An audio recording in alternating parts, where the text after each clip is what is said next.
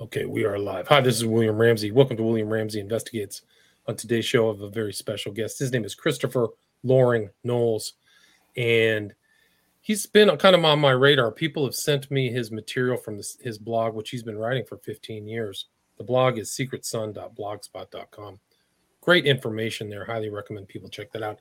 But during my research, I come back around and somebody will send me a post or something. So I've, I've, been aware of him. So I'm delighted to have him on the show to talk about his most recent book, which is superb. I really read through most of it, like two thirds of it today. Title of the book is The Endless American Midnight Dispatches from the Secret Sun. And it was originally published in 2020. I think he updated it recently. Mm-hmm. And he's done just superb research and talked to people I wish I had talked to. Like he has a conversation with Bobby Beausoleil who I research for some of my uh, my work. But his full bio is at the end of this book. I'm just going to read through it in some of the other books he's written. Christopher Loring Knowles is the author of the novel He Will Live Up in the Sky, as well as the Eagle Award winning Our Gods Wear Spandex, The Secret History of Comic Book Heroes, and The Secret History of Rock and Roll, The Mysterious Roots of Modern Music. He's the co author of The Complete X Files Behind the Series, the Myths, and the Movies.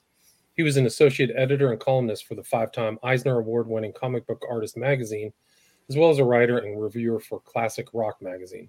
He's appeared on ABC's 2020 and VH1's Metal Evolution and several radio shows, including National Public Radio and The Voice of America. He has also appeared in several documentaries such as Wonder Woman, Daughter of Myth, and The Man, of the Myth, Superman. He has also lectured on science fiction, mysticism, and mythology at the legendary Esalen Institute at Big Sur and uh, he regularly blogs on the Secret Sun. So I'll put those links in the show notes so you can check it out. But uh, today we'll talk about this this book. Title is apropos. Uh, I think he writes in his book when he I was reading through this. He says there's kind of like a I don't remember the exact phrase that he used, but there's kind of like a secret haunting of uh, America or or of himself of all this really heavy stuff that's happened in the United States, and I think he includes a lot of that in this book. But Christopher, people who don't know your background or may not have read your other books, can you kind of talk about what led you to kind of compile this book, The Endless American Midnight? Well, people have been asking me for years to do so. Um, you know, to put a lot of the Secret Sun stuff together. Um, a lot of the stuff I've done has sort of been like, you know, symbolic analysis, and that would entail using a lot of copyrighted material that I wouldn't really have access to.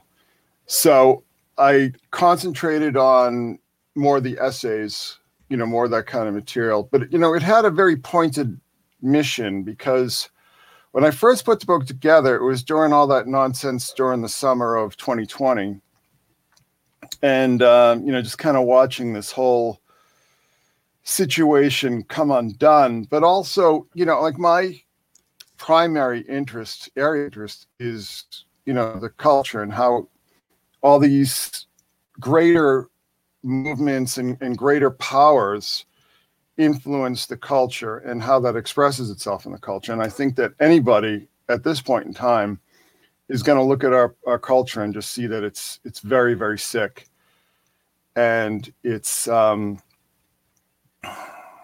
you know it is haunted. It, it you know we, we're really at a point in time now where we we don't have a culture we don't have a society really.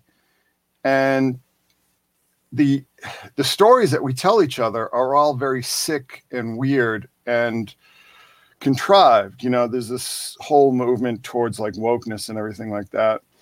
And that was like a real big focal point for me was just to see how this stuff has really been feeding into the the culture because all this you know, I'm, I'm, sure you know, and I'm sure your listeners know, is that all the smokeness kind of stuff, it's all very top down. It's all coming from, you know, the C suites. It's all coming from the highest echelons of uh, finance and uh, international relations. Um, it, it's this very strange agenda, but there's also the issue of how social media is affecting people um, we just had a very strange situation right now, you know, and I'm a grandfather now, so I really have skin in the game. I have three kids and I have a grandchild now. So I'm very concerned about the future because, you know, I've sort of staked my claim in the future. And I'm just trying to analyze and get a handle on and how we've become so sick and and what's led to that. And one of the things that I've been very focused on over the years is, you know, all these various kind of intelligence operations that have moved the culture and have poisoned the culture in, in, in very many ways. And that's why I have a big thing on on the Manson issue. You know, you talked about my my interview with Bobby Beausoleil. Um, yeah, I interviewed him from prison for a piece that I had done for Classic Rock back in 2005. And, you know, to me, like, it just seems to me that all this has become, I don't want to say more relevant because, you know, certainly the Manson thing has less of a, a hold on the culture. But I mean, look at Once Upon a Time in, in Hollywood. I mean, big hit movie just came out a couple years ago and, and sort of brought that up. But the thing that I was really concerned about with the Manson material was the process and how that, you know, seemed to be this silent player behind the scenes that weaves through all these kind of events and, uh, you know, where their money came from and all that kind of stuff. Right, and you also keep the uh, theme is MK Ofon keeps popping up in your mm. book too, which is can you talk about that and what Bobby Beausoleil was like? A lot of people don't know, and you you mentioned this in your book that he was friends with Kenneth Anger, which I think is a very important piece of the whole Manson saga that some writers don't uh, note, but you did. Yeah, well, it's very interesting because we had this whole situation, and again, like the process shows up in Mayfair, which is You know, I mean, that's the ritziest area of London, right? The most expensive real estate in London, and how somehow they would be able to afford a townhouse with a bowling alley and a cinema and everything in it. And then they start setting up in, uh, you know, Boston, Los Angeles, and San Francisco, but also New Orleans. They're down in the Gulf of Mexico. They're down in the Bahamas. You know, I mean, if you read between the lines, it gets pretty easy to see what's behind that situation. Um, MK Ofon okay, so MK Ofon is is a very controversial topic, and there are a lot of people who have a lot of different takes on it. And I sort of follow on the idea that it was a, a, ancestor, or you know, is a a program that arose out of the the dissolution of the original MK Ultra project. And it seems to me that if you look, say, at the year 1966, when it's believed that MK Ofon split off as its own sub project. You start to see, you know, I mean, obviously, Kenneth Anger shows up in San Francisco. He's getting money from the Getty Foundation. He's getting money from the Ford Foundation. Um, you know, Bobby Beausoleil shows up there. They're living at the uh, the old Russian embassy near Haight Ashbury, which is you know very expensive building, very expensive piece of real estate. Um, you know, Manson gets out. He's sort of bopping around. Uh, Anton LaVey sets up shop, you know, again in San Francisco. And then, you know, there's this witch from from England who starts getting on all the talk shows. This woman named Sybil Leek, and it just seemed to me that I was looking at, you know, it's it's a kind of thing where you need to. It's deductive logic because you sort of need to look at the gaps. I mean, there's so little information known on this, and there's a lot of controversy about this topic. But I was going on the idea that there's this project to sort of disseminate all this black magic and satanic and you know slasher movies start up at the same time really um, you know it's just it almost seems like a poisoning of the culture that i think was very much not in line with like what was going on in 1966 1967 which was you know flower power and peace and love and all these kind of things. And all of a sudden you have this very dark material being disseminated in in what seems to be a very coordinated fashion. And that you know was very troubling to me. And this is something that i had done a lot of work on back in 2016 and i started looking at all these strange things like the premiere of Night of the Living Dead during a, uh, a children's matinee in Chicago, which had a very strict board of censors. And Roger Ebert had, you know, went there. He was at that premiere, and he sort of described this whole nightmare scenario of all these kids who are getting dropped off by their parents, you know, to watch, you know, Bugs Bunny cartoons are all being, you know, severely traumatized by this movie. And it seemed to me that this was you know a very deliberate experiment to see how these very young children would react to this kind of material. And also sort of taking it up to uh, you know the exorcist in the early 70s because i was looking at william peter blatty who seems to be part of this orbit in, in many ways because he was in the us information agency but he was also a psychological warfare expert for the for the air force.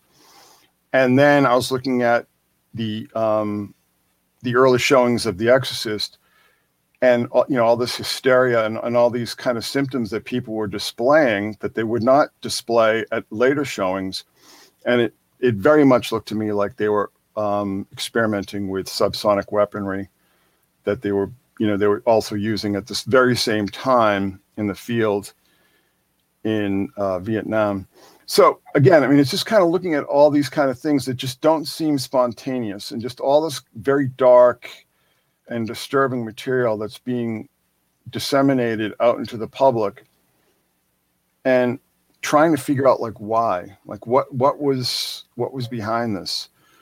And and i felt you know, very strongly. And, and, you know, this is research that I, I need to continue with, but I felt very strongly that there was a, a, project behind this. There was a program behind this, that this was not spontaneous, that this was not just some outpouring of, you know, some sudden enthusiasm for, uh, you know, serial killers and, and all this kind of stuff, you know, because, you know, I mean, Dave McGowan had talked about how you know the whole serial killer phenomenon really starts up at the same time and that to me doesn't seem accidental either you know? I, it just seems to me that there was there was definitely an agenda here there was definitely a program and um, you know i wonder if if it had some sort of connection to say uh, you know the gladio program. Um, you know just very much like um, you know, infiltration of society as a whole with, with just very dark and destructive uh, archetypes and so on. But it, but it changed. Like if you talk to people in the early '60s, there was a real ch- like peace and love was really the theme. It got darkened later on Altamont and Manson. Mm-hmm. But so if you talk to those people who were in the mid '60s when they were fighting against Vietnam, and that was an interesting aspect of your conversation with Beausoleil, as he said it was all done in the backdrop of Vietnam, this really vicious, unnecessary war. But mm, there was yes. a marked change, like almost like it says, and there was a. Uh, I highlighted a sentence from your book, which you say you see it as a long-running occult war on the American people being waged by powerful lunatics within the intelligence community. So yes. I think that there's, I think that there's a basis, in fact, for that. There's a lot of other things going on too. DeFreeze and the Symbionese Liberation Army in mm-hmm. California, mm-hmm. Jim mm-hmm. Jones, which mm-hmm. definitely had an intel background. All these guys are intel. A great book by Brad Schreiber, Revolutions, and I always promote it, but people got to read that book. It's off the charts. But yeah, so it's all interesting that it's all occurring within this this I don't know 50 or 60 you know mile radius around the Bay Area, but this is also where you know the work was being done uh, being done in Palo Alto at Xerox PARC, you know, and all this kind of you know technology that we're using now. Um, there was a lot of Scientology that was very strong in those circles. Um, ufology, uh, drug experimentation. And it just seemed like there was this, this very thick soup that was being made. And, you know, again, like the whole phenomenon with the serial killers um, emerging from that. You know, but one of the things that I was doing is that I was looking at all these charts and I was sort of compare, uh, comparing, you know, the rise and fall of, of the serial killer as a phenomenon.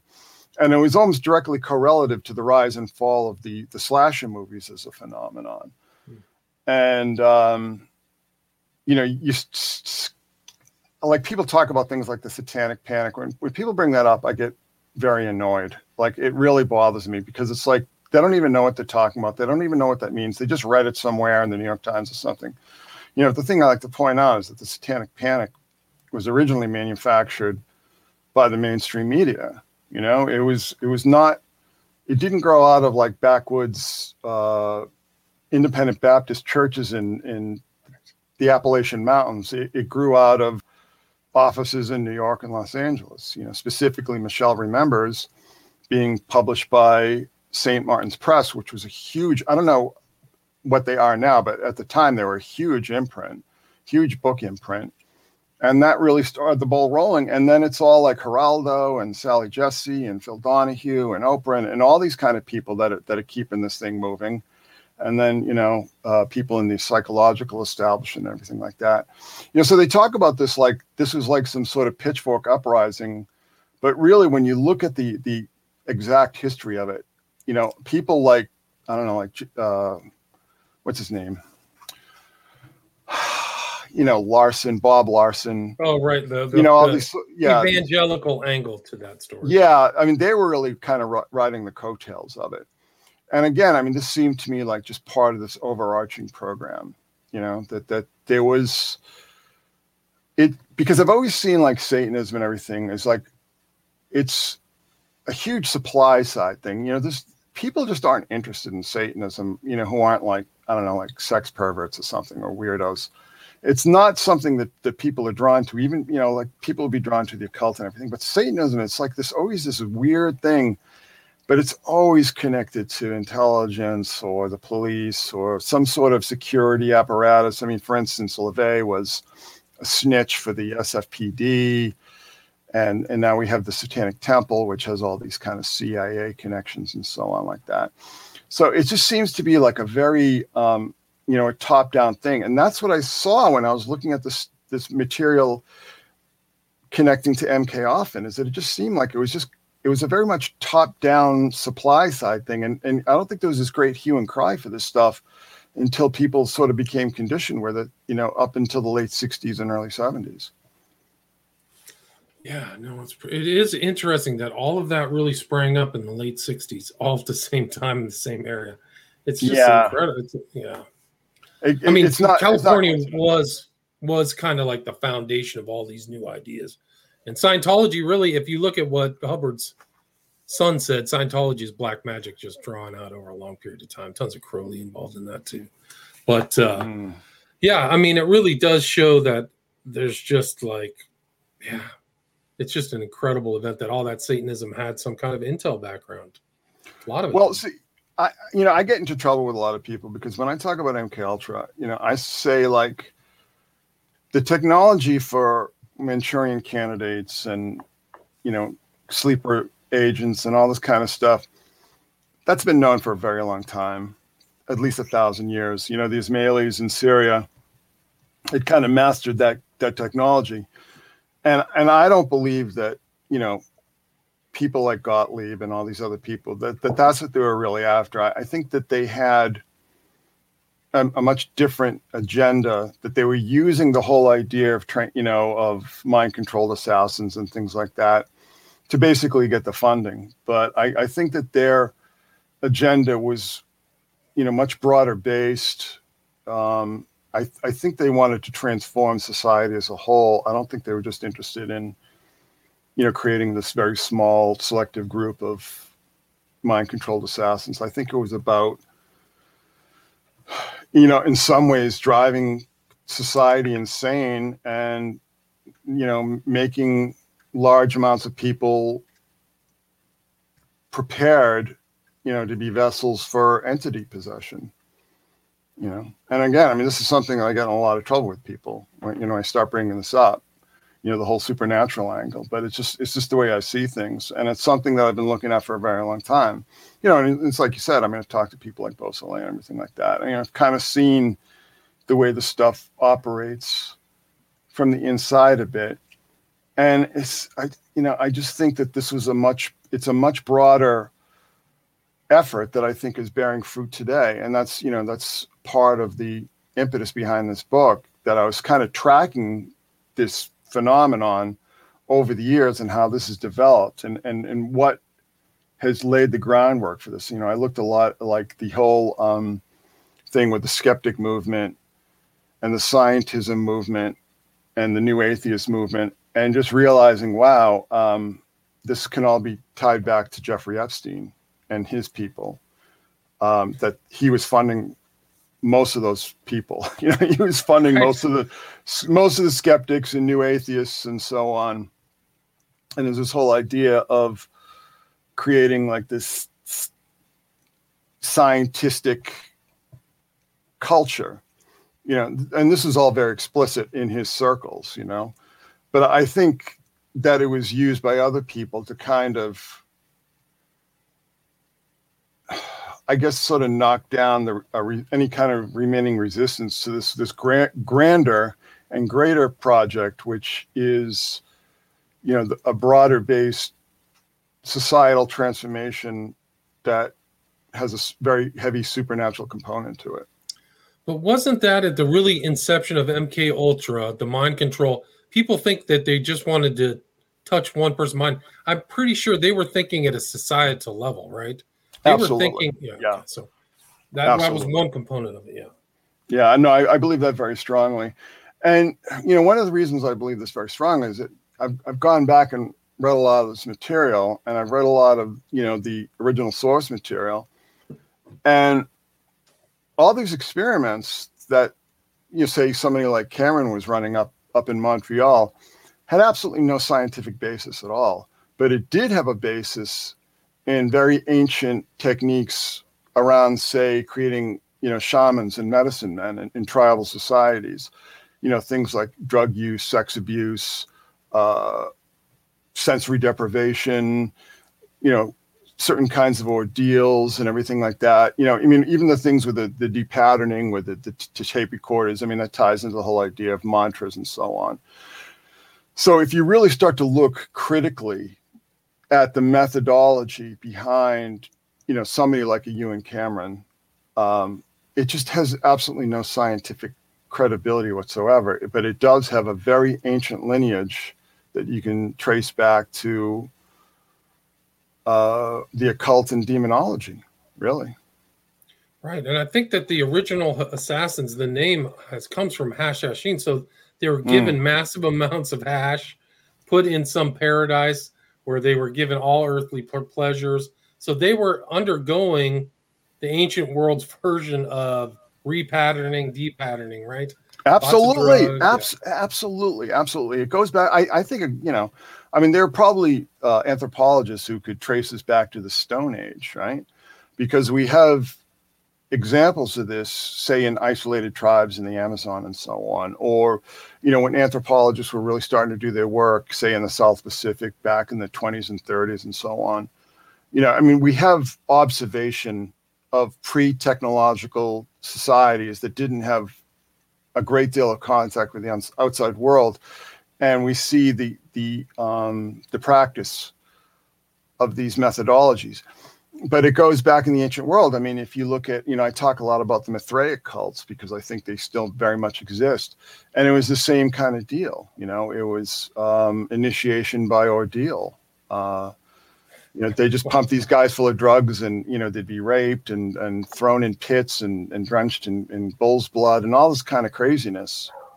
You know, these ordeals that were meant to you know transform them you know basically from the inside out it made me think of the order of nine angles right when I, that section on mithraism you had was like that's mm. what they do is like they go through ordeals to create change ecstatic ordeals and it's all based in all ancient greek type stuff so I was like, yeah it, it, it, yeah it goes back very far and i think the problem is that a lot of um I don't know. I guess a lot of people sort of don't connect the dots, you know, because we have all these, it's almost like we have all these sort of freestanding disciplines where somebody's looking at, um, you know, the occult and somebody's looking at the ancient mysteries and somebody's looking at, um, you know, shamanism, drug use, and then somebody's looking at, you know, more modern expressions of, of MK Ultra and artichoke and bluebird and then paperclip. I mean, all these kind of things, this, this whole uh, network of pro, you know interlocking programs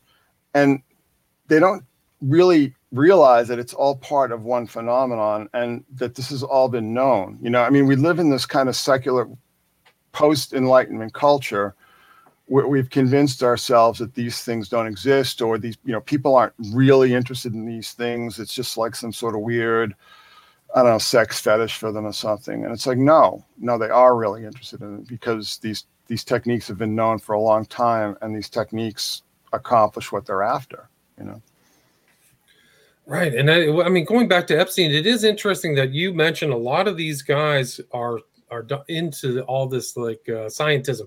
Kurzweil, you mentioned, mm-hmm. uh, so many of these other characters, and I was surprised at how much Laurance Rockefeller popped up, and he was supporting many of these new age movements. I didn't know, but I know that he was supporting John Mack. Mm-hmm. There's a picture of him with Mack, but you see all that, that UFO, all that UFO stuff from the '90s was all his money. Absolutely. yeah, it's incredible. But he he also he was also behind Esalen and you know noetic sciences and integral studies. You know know all these kind of um, you know the Zen Center. He was his money had really created this whole new age network of institutes in California that exist to this day and, and you know still very um, influential to this day and you know, and for instance, um, you know, in the past 20 years or so, uh, Esalen has really become a hotspot for uh, Silicon Valley. You know, Silicon Valley is is very much kind of taken that whole thing over, in the same way that big tech money has taken over Burning Man. And it's interesting because you know you hear about something like uh, Bohemian Grove, right? And everybody's like, well, Bohemian Grove sort of started off as this thing for all these weird actors from the San Francisco theater district, you know, as you know, kind of mock rituals and so on. And but it was eventually, you know, systematically infiltrated by, you know, the, the upper echelons of the Bay Area, you know, all these banking interests and so on. And the same thing's happening now with with Burning Man. I mean, it's being taken over by, you know, big tech millionaires and billionaires. Yeah. Right in Esalen, you've been to Esalen. I mean, it's a really incredible spot. Like, I don't know how they got that land, but you want to talk about the New Age tie-ins with Leary, Robert Anton Wilson, Manson, and all those people. I mean, you were there. I think you did. You see Graham, Graham Hancock there? Was it Valley? You were asked to speak there, right? Yeah, I, I, uh, 2008, and 2009. Um, and that was for the superpowers and the supernatural thing because I had published uh, our gods wear spandex, and and Jeff Kripal, who I'm friends with, was was very interested in it. Um, yeah, I mean, it's interesting because it's it's basically just like a new age resort now. And what I was interested in doing when I was there is kind of talking to the like the people who work there, you know, and just sort of getting a sense of like, you know, the people who see this place day in and day out, and, you know, hanging around the kitchen at night and just hearing people talk and stuff and uh, you know it was interesting because people were very disgruntled you know because a lot of these people were kind of idealists and, and they saw like how this thing was working from the inside and a lot of these people actually started um, something was called uh, Leaks. Uh, Esalen Leaks. It was a uh, it was a blog that existed, you know, for a lot of these, probably a lot of these people that I was talking to, you know, people who had been working at Esalen stuff and sort of blowing the whistle on the things that were there.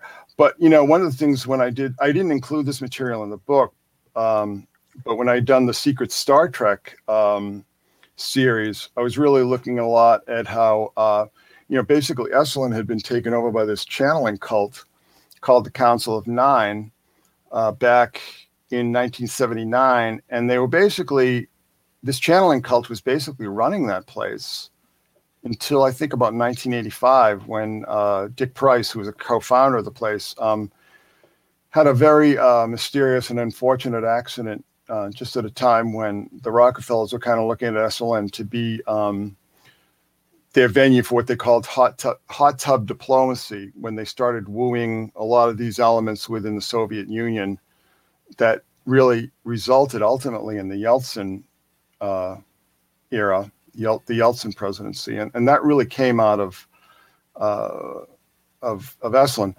But you know, where do they get the land? Where do they get this?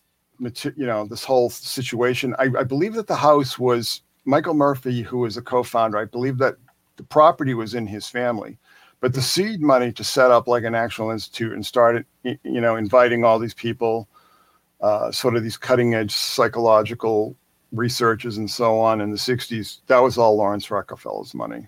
Absolutely. It's, it's an incredible piece of land. It's like one of the only pieces of, well, not, it's on the west side of the Highway 1, which going up to Big Sur, it's really something else. It's it's um, beautiful. It's a beautiful, beautiful place. It really is. Um, you know, I'm not a, I'm not a big New Age guy. You know, I'm I'm I, I'm not a big New Age follower. I have a lot of uh, a lot of issues with the New Age, and um, you know, I, I, it was interesting because I was, you know, I read a lot of these conspiracy theories and stuff, but I think a lot of the stuff that people had been talking about, I think that was really part of sort of that first flush. But I think once a lot of those people started to either die off or move away, you know, a lot of these people who were MK Ultra alumni, you know, particularly John Lilly and uh, Andrew Puharich and, and all these kind of people. I think when they started drifting away from this whole situation, I think it just really just became ultimately a new age resort. But, you know, there was this really interesting period, you know, that I talked about um, in that series when, you know, this, this channeling cult, this, you know, ancient astronaut kind of channeling cult is basically running the place for six years. And be, you know the other thing is that there's all these kind of tie-ins with star trek and so on. And that was really interesting to me too because when i when i actually went to esalen i was like i don't know if you've ever seen the movie star trek insurrection but when i when i was at actually at esalen i was like oh my god this is the same you know this is the the planet of the Ba'ku in Star Trek Ins- Insurrection. I mean, that movie's just basically about about Esalen. And then I hmm. went back and I just started looking. It's like, oh, Esalen's been in Esalen's been part of Star Trek since the 60s, since the first season. And actually, the Council of Nine have too. So, um, you know, the Council of Nine, I mean, you know, I'm sure you're familiar with it, came out mm-hmm. of this whole um, seance circle up in Maine. Uh, you know, these sort of very rich eccentrics uh, were involved with uh, with Puharich and also this guy named Dr. Vinod, this sort of mysterious guru like character. So, I mean, this really starts off in the early 50s. And then there are all these like interesting chains of custody that, you know, clearly show that connections between Esalen and the Council of Nine and, and, you know, later people like Uri Geller and so on. And it's just, it's a very interesting kind of mix. Um, you know, but like I said, by the time I was there, that stuff is all long gone. It's all gone. But it is interesting because you mentioned in the book this new age movement is the number one religion in the world now, right? Or whatever, yeah. spiritual but no non-aligned or whatever you called it. Yeah, spiritual yeah. but not religious. Yeah, yeah. yeah. see, here's the thing. So, if you ask most people, you know, particularly people more our age, they'd be like, "Oh, well, the New Age is this thing that sort of happened in the '80s and '90s, and then just sort of petered out." It's like, no, what actually happened is that it, it just completely took over the mainstream and it's now so ubiquitous that we can't even recognize it anymore because you know it's almost like what you know like when your hair is growing you know you don't notice as it's growing every day and we didn't notice as the new age just basically took over everywhere you know that every major town has you know like a whole foods and a yoga studio and a tarot card reader and an acupuncture place you know and it's all the the basic elements of the new age as they existed say in the in the 80s and 90s or back in the 70s even. And they're just they're just everywhere now. It's it's become so widespread and so ingrained into the mainstream of our culture that we just don't even realize it anymore uh, it's it's really it's really remarkable and I think that a lot of people, you know, there's always this kind of inclination to not take the new age seriously, that it's kind of goofy and silly and just like kind of a thing for like rich housewives to be into. But uh, you know, the rich housewives hold the purse strings in this economy. Don't don't believe any differently, you know. So there you go. Right. And it is interesting. And I think you also kind of key into the the different classes, the generation X's, mm-hmm. and these millennials and how the the challenges are much different for the younger kids, right? Yeah. It, well, you know, I got to tell you something. Um, I, I, think this sort of, you know, one of the things when I talked about um, the chapter real life 80s horror, when I was kind of deconstructing the whole idea of this um, satanic panic as just being this hysteria that just arose out of nothing rather than you know arose out of a very concerted 20 year effort to seed the culture with uh, you know again with serial killer movies and the occult and Satanism. And then, you know, what arose out of this is that we had a, a, you know series of occult crimes starting in the early 70s. You know, starting in the early 70s when, um, you know, LaVey sort of is spreading his message far and wide.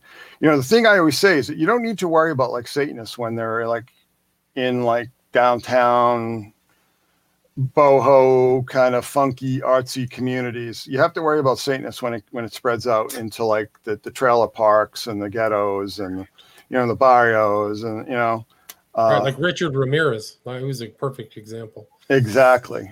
And um you know i mean this is something that i just get very irritated about because i i've been sort of collecting uh news reports of satanic crime since the early 2000s and uh, it, it's not a bigger a problem as it was, but it was a, a, major problem when you know, like people like Marilyn Manson and everything were kind of spreading that message, and uh, you know, I mean, this uh, it affects it affects weak weak minded people. You know, people who are um, have a lot of psychological issues and are impressionable. you know, when they they see all this imagery and this whole message of just total license, they take it literally. They take it seriously. It's not art to them. It's not ironic. You know, it's right. it's the way they want to live their lives. So uh, you know, and the other thing too is that um, you know, I mean, you just hear these this all this knee jerk stuff. It just drives me crazy. You know, like um, the whole thing about Dungeons and Dragons. You know what I mean? Well, role play was a huge part of um, a lot of these psychological warfare operations. Mm-hmm. You know that that role play was taught, you know, very much developed within these things. You know, so role playing games, and the other thing, you know, like I said, I mean, it's like people just don't look at the the actual data at hand. And there was a um, I don't know if it still exists, but there was actually a, a role playing game um, website from the early part like of the 2000s that also compiled all these crimes that were you know that you could connect to role-playing games and dungeons and dragons and there were a lot of them. You know i mean? There were a lot of them. You know a lot you know it's like there are a lot of people who are, are, are just marginal people psychologically or spiritually. And you know if, if you just immerse them in this kind of unreality, this this world of unreality, which, like I said, comes straight out of these mind control programs, they're going to snap. That's just the way it is, you know. And then when you start to look at, you know, you, you mentioned like Scientology, you know, like Scientology was being, you know, taught in the prisons and stuff, and, and Manson sort of came out of that, and the process comes out of Scientology. Right. So it's just, you know what I mean? Right. It's just like, oh man. And Manson, right? According to Bugliosi, Manson went into a Scientology center and said, "Is there anything else I I can learn?" And they said, "You know everything. There's nothing else we can teach you." well, you know, but you know, so there's the whole, and again, there's like military intelligence there because uh, Hubbard was military intelligence, and then when I did some digging, you know, with Jack Parsons and Marjorie Cameron, you find out that, you know, not only was Marjorie Cameron naval intelligence, but she had top secret clearance.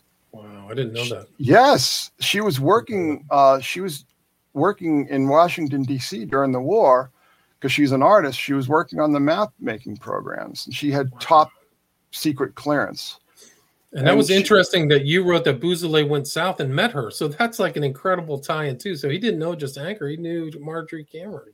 Well, uh, she, uh, yeah. Well, Cameron was friends with Anger, right. um, and I had actually interviewed Anger uh, you know, around the same time I interviewed Beausoleil. And, um, you know, this was at a time when he was like, I think he was homeless and he'd been arrested for trying to strangle somebody and everything like that. I mean, you know, this guy's in his 80s and he's still taking drugs and doing all this crazy stuff. Um, you know, he was in a heavily ritual video with, uh, I can't remember the actor's name, but yeah, I think James Franco. James Franco, yeah. loving yeah. the old days. Yeah. Um, yeah. So it's just, I don't know. It, it just seems to be like there are these kind of networks. And, and I just think that they've had you know, this very deleterious effect on the culture at large, you know? And part of it is just, you know, um, the lifespan of cultures, you know, the, the natural lifespan of cultures, you know, the rise and fall of certain cultural paradigms. And we're sort of on the tail end of that. Excuse me. Um, right. And I think you wrote they're constructing a giant techno kindergarten being constructed for us all the time, which is really scary, actually. Like, yeah, but it's not going to work. It's not going to work. You know, I mean, all these plans that like the Great Reset and all the smart cities, all this stuff is not going to work. Um, I, I, I, ha- I, have absolutely no doubt that it's not going to work. Um, the, the, the only question is like, how, how many of the rest of us is it going to take down with us? You know what I mean? How many of the, the rest of us are going to be really badly affected because, you know, these plans aren't going to work because they can't work. And they also can't work because they're all based in like these science fiction fantasies. And, you know, in science fiction, you know, I used to be really, really into science fiction. And I, I kind of woke up, you know, I kind of red pilled myself because I just realized that so much of the um, the craziness in our culture today is like people having these science fiction expectations of what life is supposed to be like. You know, there was actually this guy on Twitter, you know, uh, this sort of movie critic guy, and uh, you know, he's saying if it wasn't for these Trump voters and everything like that, you know, I'd be in my robot body on Mars and everything like that, and I'd be living forever, and I could download my consciousness. It's like, no, none of that stuff will ever be real. You'll, you know, none of it. The singularity, transhumanism, you know, all this stuff is just science fiction fantasy of rich neurotics. You know, people who have major psychological problems, you know, have convinced themselves of all this absolute nonsense. You know what I mean? And it's just like we, you know, I keep telling people, and you know, people who've heard me a lot are going to be familiar with this. But it's like we've reached peak tech. Peak tech is is in the rearview mirror right now. I mean, we we reached peak tech a few years ago, at least, and you know, we're on the downscale now. There there aren't any new technologies waiting in the wings. They just aren't. And I think that you know we're seeing now with the whole globalist internationalist order starting to fragment and come apart, I think a lot of that is because there were a lot of people at that sort of Klaus Schwab, Bill Gates level who were being shined on by all the people who were, they were paying to create all these technological miracles for them. And they just assumed that they were based in reality.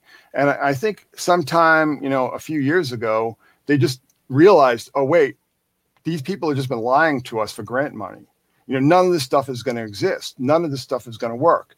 And even if it does exist, it, it can't be scaled up. It can't be, you know, it can't be made practicable because it's it's too expensive or it's it's too resource uh, de- demanding. I mean, it's just like we can't actually do these things. And I think what what we're seeing now, where it's just kind of like back to almost like the pre-internationalist order it's because they realized that the technological miracles that they they believed were going to smooth out this transition to this jetsons kind of utopia is it, was all just it was all nonsense from the start. It was all just like science fiction nonsense from the start. Yeah, science fiction mirage.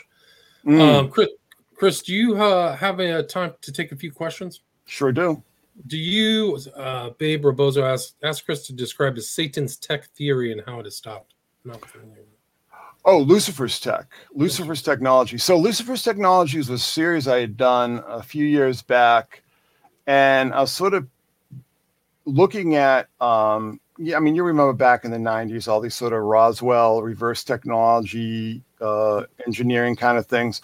And I was kind of looking at that, but I was also looking at a lot of other information and I really came to realize that I, you know, that Roswell has all the hallmarks of of a high um, occult magical working.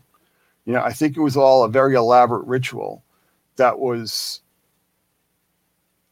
you know, depending on on your understanding or your belief in the supernatural, um, was to set the stage for a lot of these things, a lot of these discoveries or uncoveries or however you choose to describe them, that we're going to start filtering into the um, you know the, the, the culture you know starting with the uh, the transistor at the end of 1947 but um, you know again i mean that happened in murray hill which isn't too far from here. And actually at bell labs my, my my wife used to actually work at bell labs.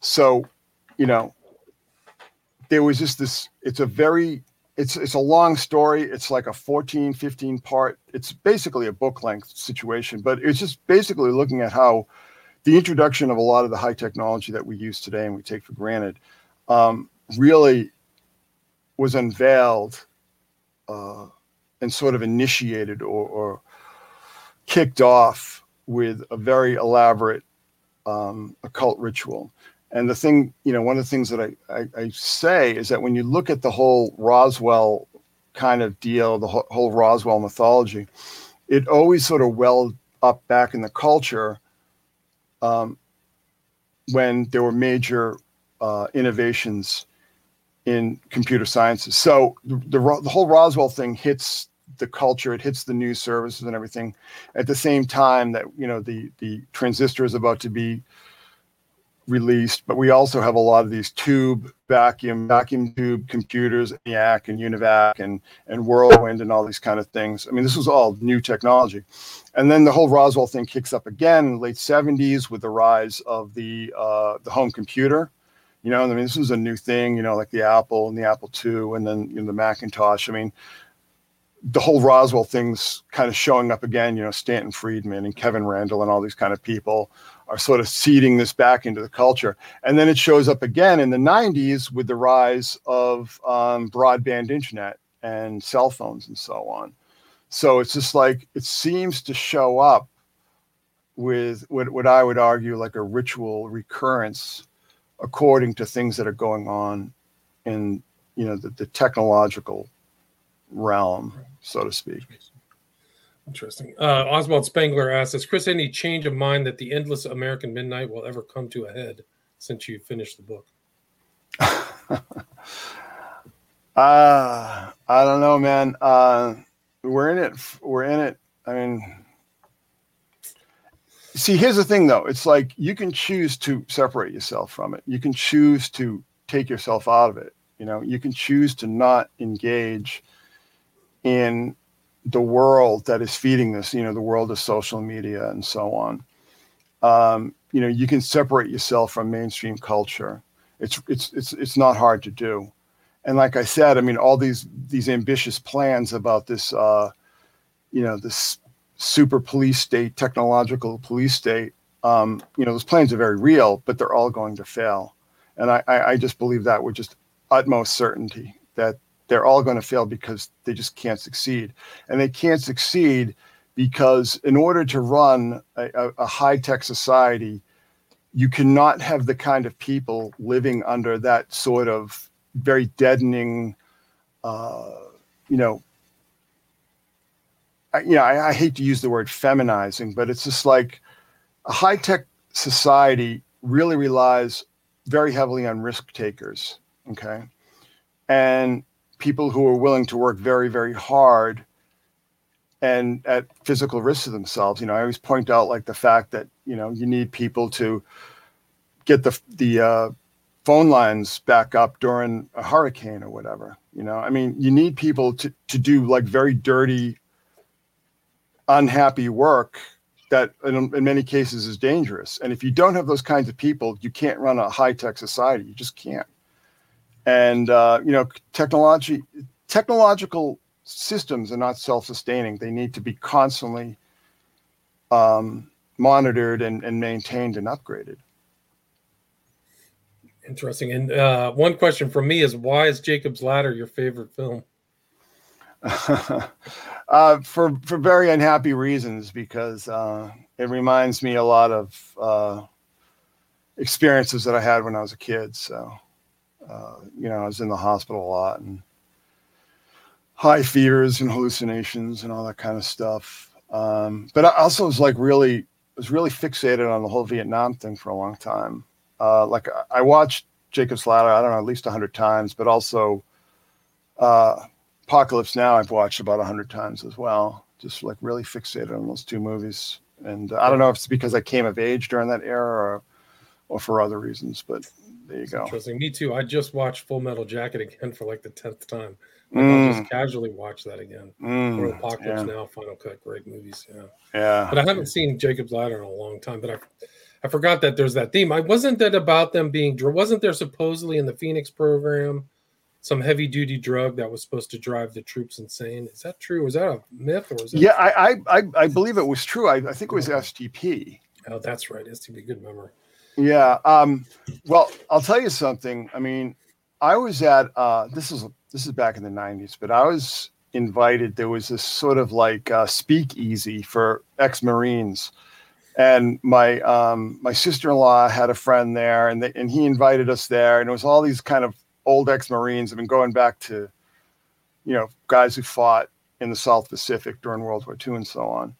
But um, at one point in time, he's there's this poster with all this Vietnam you know vet lingo and all this this kind of slang that they used during the Vietnam War and so on. And then he mentions Operation Phoenix, and like out of nowhere, you know, turn around this guy who looks like, I he looks like Thor on a meth bender. I mean, it's just big, you know, dark red, kind of ruddy face, uh, like sort of grayish ginger hair, and just like a crazy look and he just starts going on about Phoenix, and I, I like kind of realize, oh shit, this was this was one of the guys because he starts talking about Phoenix, and he's you know he's kind of unleashing all this detail about Phoenix, and it's just like, how did he know this? And I was looking at him going, yeah, I can kind of see this guy being. Uh, it was uh, it was frightening, man. I mean, it was scary. This guy was not stable. I had a guy who was a high school teacher who re- told like an Operation Phoenix kind of thing with the most graphic brutality, and we were like in shock in high school. I still remember that. Yeah, so long. Yeah. there's a lot more Vietnam War was, yeah, I mean, oh, the Vietnam crazy. War was so horrible and yeah. just so worthless and unnecessary, and uh, you know, it's just it, it's. I think you know when you talk about the endless American midnight, you know, and I, I think that it's a very interesting thing to see how like the rise of like you know programs like MK Ultra and I talk about, but also like the serial killers and all this other kind of really dark negative stuff that's feeding into the culture. You know, like you mentioned before, you know that Bobby Beausoleil said, you know that that Vietnam was kind of like I mean it's the first televised war, and and all this horrific imagery is being beamed into people's living rooms. I mean, you know that famous. Um, that famous image of those little kids running from the uh, the napalm attack, uh, just absolutely horrific. Um, I, I, think that that war just really, um, I think that it broke something in us. I really do. I think it broke something like I, something like very crucial and important in our culture was broken by it. And I, I was just reading that. Um, there are these uh, Vietnam War veterans who are moving to Vietnam, like they're retiring in Vietnam, and I just think like that's so amazing to me, you know. Um, but that's uh, amazing, yeah. and you can do a time. There's probably a whole book on how many people became serial killers after being in Viet- Vietnam, or mm, I think it's mm. like Leonard Lake, Richard Ramirez's brother was showing super graphic pictures. I mean, oh god, yeah, Leonard, yeah, Leonard Lake and Robert Ng or whatever those two crazies. Yeah. Um, yeah. Terrible. We're at about 55 minutes, Chris. Uh, is there anything you'd like to add or anything I missed before we wrap up this discussion about the American, the endless American midnight? Um, yeah, I would just say, like, again, I mean, I, I have a very um, pessimistic attitude towards where we are going collectively. But like I said, it's it's something that you can decouple from. It's something that you can disengage from. You know, I mean, even it's just something just as simple as just disengaging from the, you know, the, the public conversation as it stands, you know, like today with all this Ukraine stuff and all this kind of stuff. So, I mean, it's, it's not something that you can't, you can't get away from. You know, it, it isn't like, it's a soft totalitarianism. It's not a hard totalitarianism. But I, I think that um, it's going to get worse as you know like i said a lot of these plans these long-standing plans that you know can trace back to I don't know, Francis Bacon or whatever, um, are just not going to work. They're just not going to work. I have absolutely no doubt in my mind that they're, they're just not practical.